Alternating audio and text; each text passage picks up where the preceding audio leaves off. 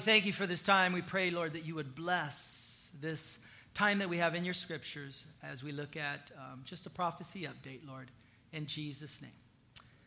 Amen. So, for the sake of the tape, I communicated the first extreme of Christians and prophecy. Sometimes we put our heads in the sand and we don't want to know about it. We know that God's got it under control. On the other extreme, people will miss church to watch the news and stay plugged in and tapped into everything that's going on. It's kind of like when you listen to Rush Limbaugh uh, politically and you notice you start getting angry with everybody who's not Republican and everybody who's not your political persuasion, and all of these emotions begin to get stirred, and you just want to go suck a Democrat, you know, or something. It's like, There's, there's, really? There's Christians that are Democrats. What are we doing? What are you thinking? I mean, come on, right? So we want to avoid those two extremes in prophecy. Amen? Current um, world events. The U.S. declares war with Syria.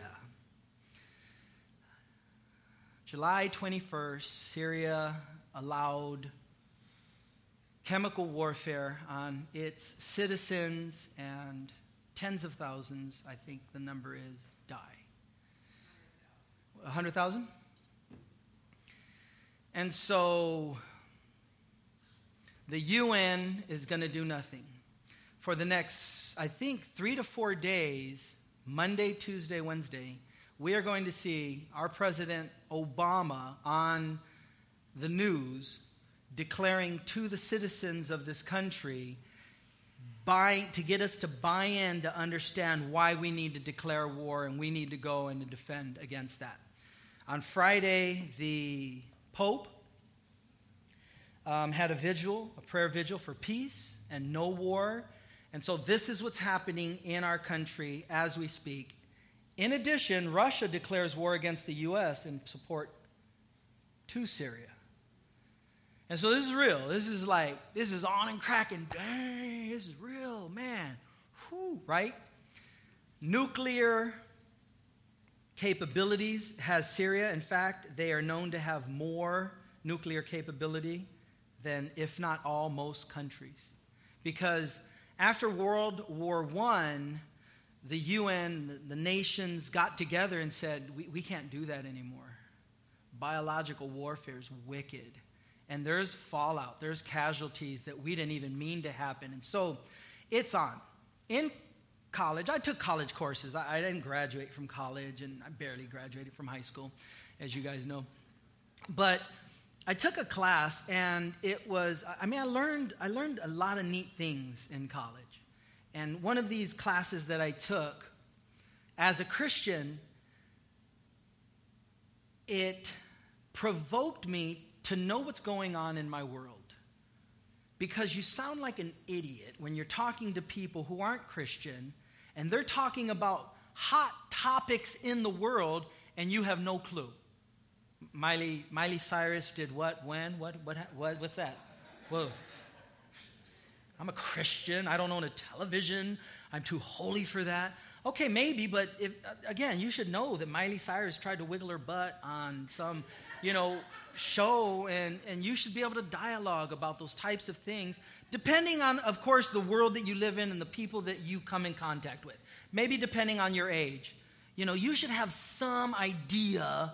Imagine a high schooler going to school and, well, I'm too holy for that, and I wouldn't even know what happened. I mean, that's a, that's, a, that's a springboard to be able to share truth and a springboard to share the gospel. So I remember learning in this one class that I should know a little bit, at least, of what's going on in the world that I live in, the world that God has called us to. Acts chapter 17, we learned last week that God chose when we would live and where we would live. We live in America and we live in 2013. We should know a little bit about what's going on. So when Syria is doing this, and when the U.S. is declaring this, and when Russia comes back and does this, we should know a little bit about that. We shouldn't be so oblivious to those things that when we are out in the marketplace and out in the workplace and out at school in our environments that we are clueless. Who, Syria, who? Who, Sarajevo? You know, we should know a little bit. So, with that, why do Christians get up in arms? Olivet Discourse, Matthew chapter 24 and 25. Jesus is walking with his disciples at the end of his ministry. And the disciples notice the beauty of the temple. And Jesus says, Ain't to be here for very long. He didn't say it like that, but it's not to be here for very long. Okay? And then they get him away privately and they say, Lord, when will these things be and when will be the end of the age? They ask him three questions, but those are two. When will the destruction of the temple take place and when will the end of the world come, is what they're asking. Matthew 24, 25, the Olivet Discourse, because Jesus is on the Mount of Olives.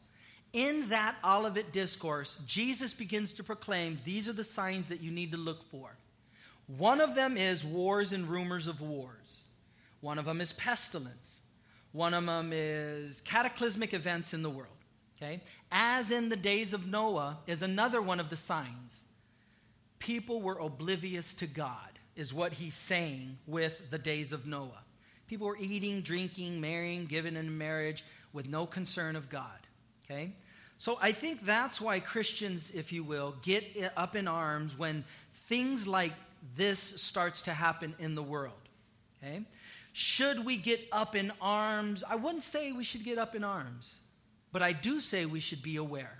We should be watching for the signs that Jesus gave us. Now, in Daniel chapter 9, you have the prophecy of prophecies. By the way, how much of the Bible is made up of prophecy? 27%. One out of every four verses in the Bible, from Genesis to Revelation, deals with future events. It is one of the ways that you can know that God is real.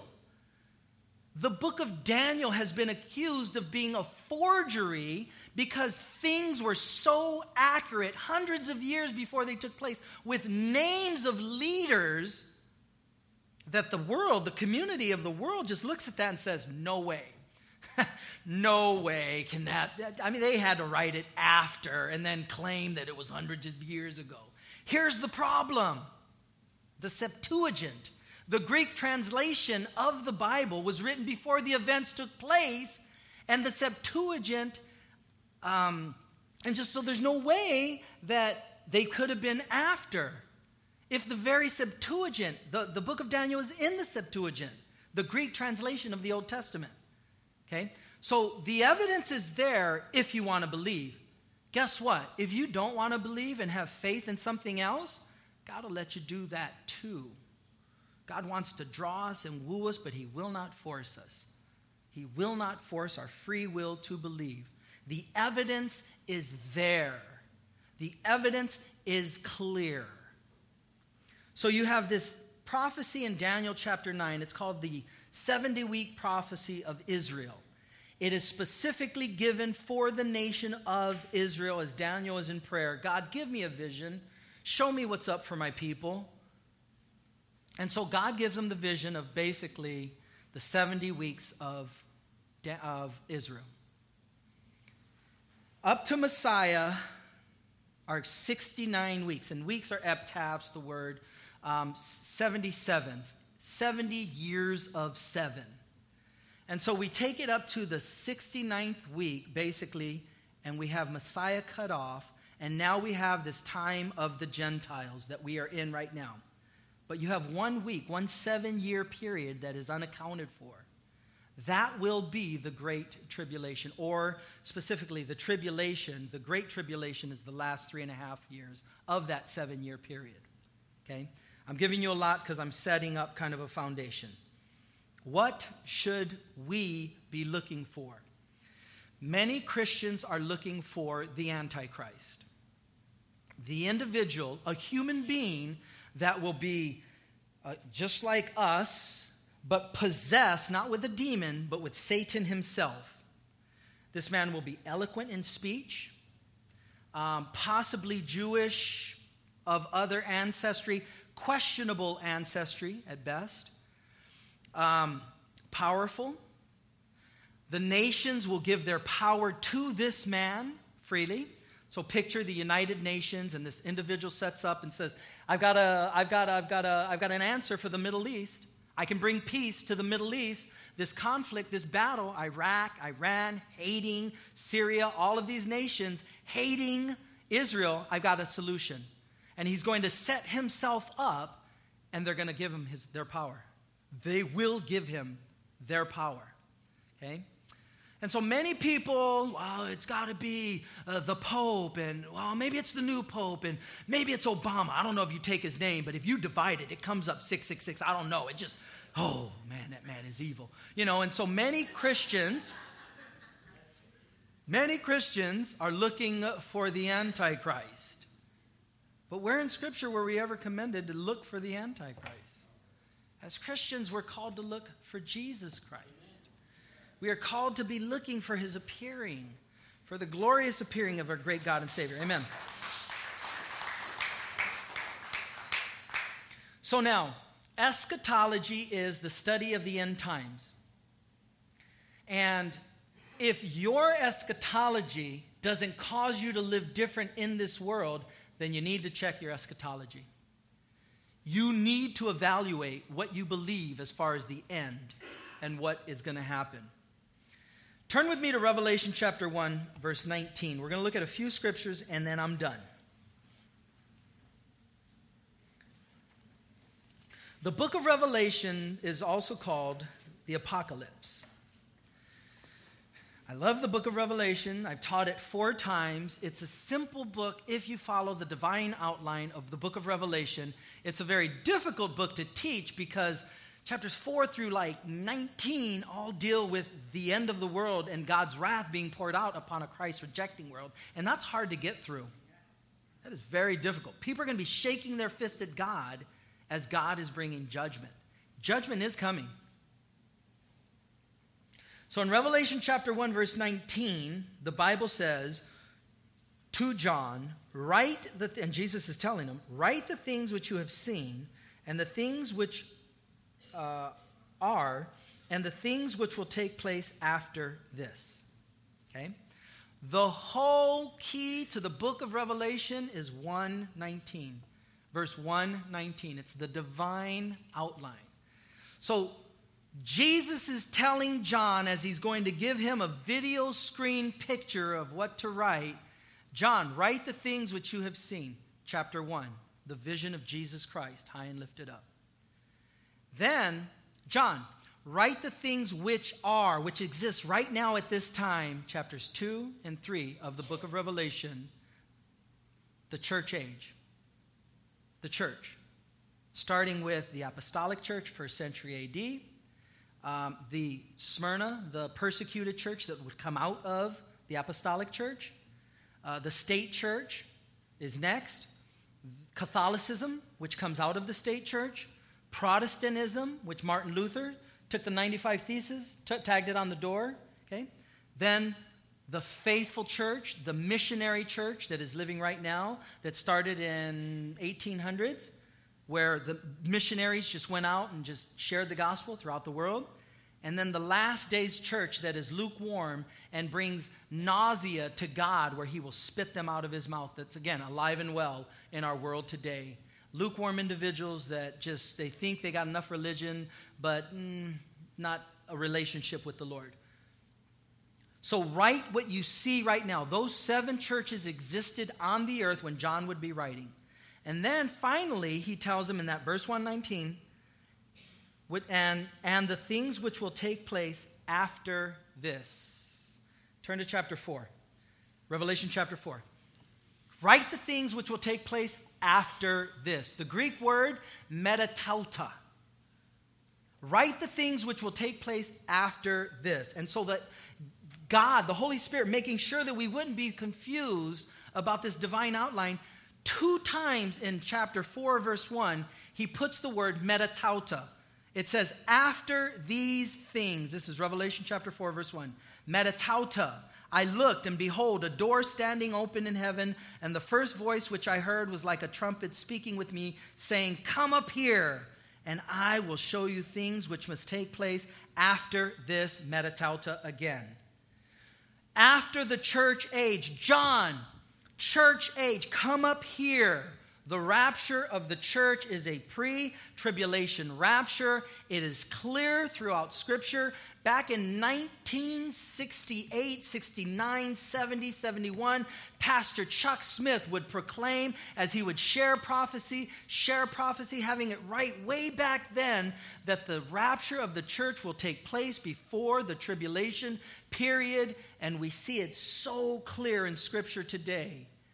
Now, is that an essential to go to heaven? Do I have to believe that Jesus is coming back before the tribulation? No, in that sense, you could be wrong. I mean, you, you know, you can have your own opinion. Some people believe that Jesus is coming back in the middle of the tribulation period. Some people believe that he's coming back at, at, the, at the end of the tribulation period. I believe the Bible clearly teaches that Jesus will come back and take and rapture his church before the tribulation. Turn to 1 Thessalonians chapter 4. 1 Thessalonians chapter 4. And we're going to see what effect this should have on our life.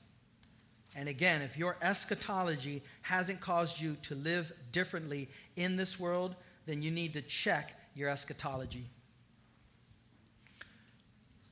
1 Thessalonians chapter 4 starting at verse 13. Paul bringing a word of comfort because these this church in Thessalonica was watching Christians die, and Jesus said he was going to come back. And Jesus hadn't come back, and so they were wondering, whoa, whoa, whoa, they're dying. What's going to happen to them? 1 Thessalonians chapter 4, starting at verse 13. But I do not want you to be ignorant, brethren, concerning those who have fallen asleep, lest you sorrow as others who have no hope. For if we believe that Jesus died and rose again, even so God will bring with him those who sleep in Jesus. For this we say to you by the word of the Lord, that we who are alive and remain until the coming of the Lord will by no means precede those who are asleep.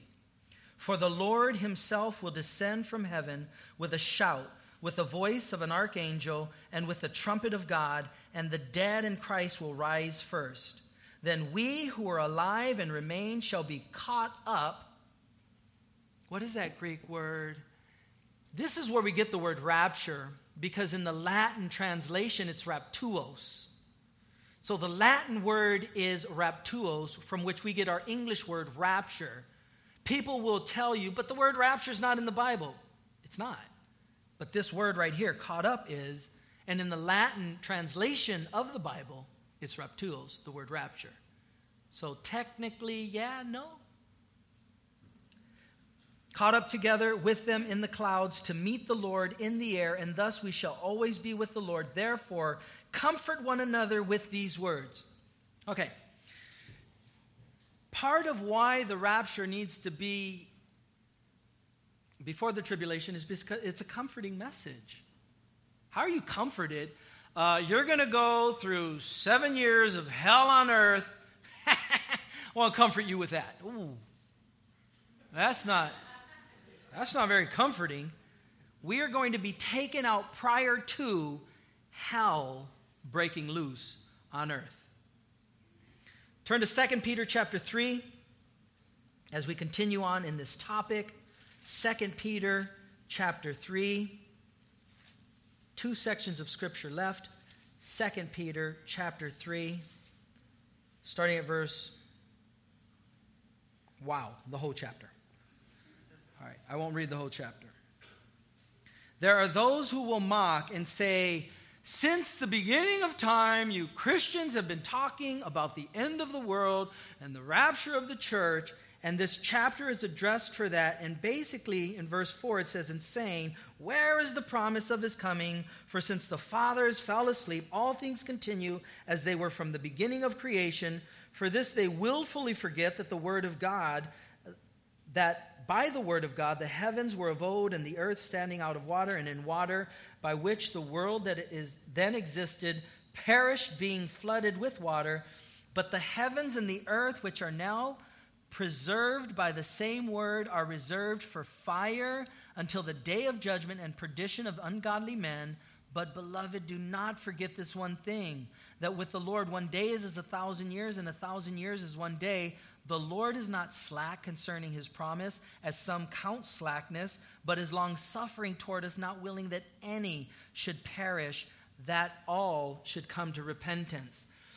This fire that will melt the world is believed to be a nuclear war. It's the only thing that would make sense in the context of God judging the world and the world being disintegrated. He's no longer going to do it through water. Verse 10 says, But the day of the Lord will come as a thief in the night, in which the heavens will pass away with a great noise, and the elements will melt with fervent heat. Both the earth and the works that are in, in it will be burned up. Therefore, since all these things will be dissolved, what manner of persons ought you to be in holy conduct and godliness, looking for and hastening the coming of the day of the Lord, because of which the heavens will be dissolved, being on fire, and the elements will melt with fervent heat? Nevertheless, we, according to his promise, look for new heavens and a new earth in which righteousness dwells. And then it continues on in that same vein. Last section of Scripture 1 John chapter 2, right next door to Peter. 1 John chapter 2. What should our eschatology do for us? 1 John chapters 2, starting at verse 28. And now, little children, abide in him, that when he appears, we may have confidence and not be ashamed before him at his coming. If you know that he is righteous, you know that everyone who practices righteousness is born of him. Behold, what manner of love the Father has bestowed on us, that we should be called the children of God. Therefore, the world does not know us because it did not know him. Beloved, now we are children of we are children of God, and it is it has not yet been revealed what we shall be, but we know that when he is revealed, we shall be like him, for we shall see him as he is.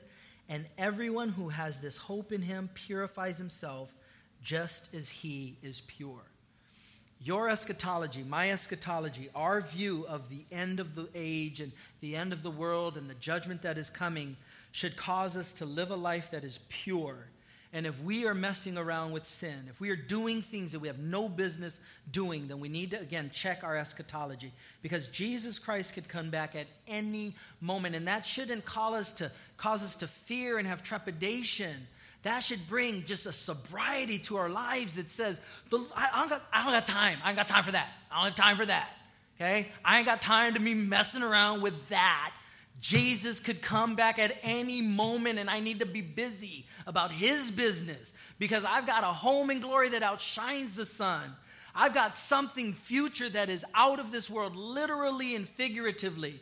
I've got something that's better than the best thing on earth, multiplied by millions and millions. I'm living for that world. I'm living for eternity. I'm living because Jesus, my Savior who redeemed me, is coming back. And I want to make sure that I hear, well done, a good and faithful servant. I want to be faithful with what he's called me to. That's what our eschatology should do for us. And it's in the scriptures. Be like the Bereans. Check the scriptures out. Read it. Do what you got to do. Study it. Let it build a fire in your heart and a passion so that you can know it's tough. There's tough things that are going on on earth. There's some tough things that we're experiencing. But, guys, do we got time to be wallowing? Oh, I'm bored in the Lord. Again, I'm bored, I'm bored in the Lord. You can't be bored in the Lord if you got it going on for Jesus. You can't because you'll be persecuted you'll go through things. You'll be like, oh, Lord. You'll be like Paul and Silas, thrown in prison. And what are you doing at the midnight hour? You're singing praises to Jesus, being counted worthy to suffer for the cause of Christ. There's nobody on the other side of eternity in heaven going to be sorry for serving the Lord. Amen? Father, thank you for your word, Lord. We thank you that you tell us before it happens. And Lord, we want to be those again, Lord, who are just looking up for our redemption draws near. So thank you, Lord. Thank you that um, we look at the cataclysmic events that are unfolding before our very eyes. And Lord, will America even be a nation any longer? Lord, will we be destroyed? Will we be our power taken from us? Lord, it doesn't matter because you are on the throne.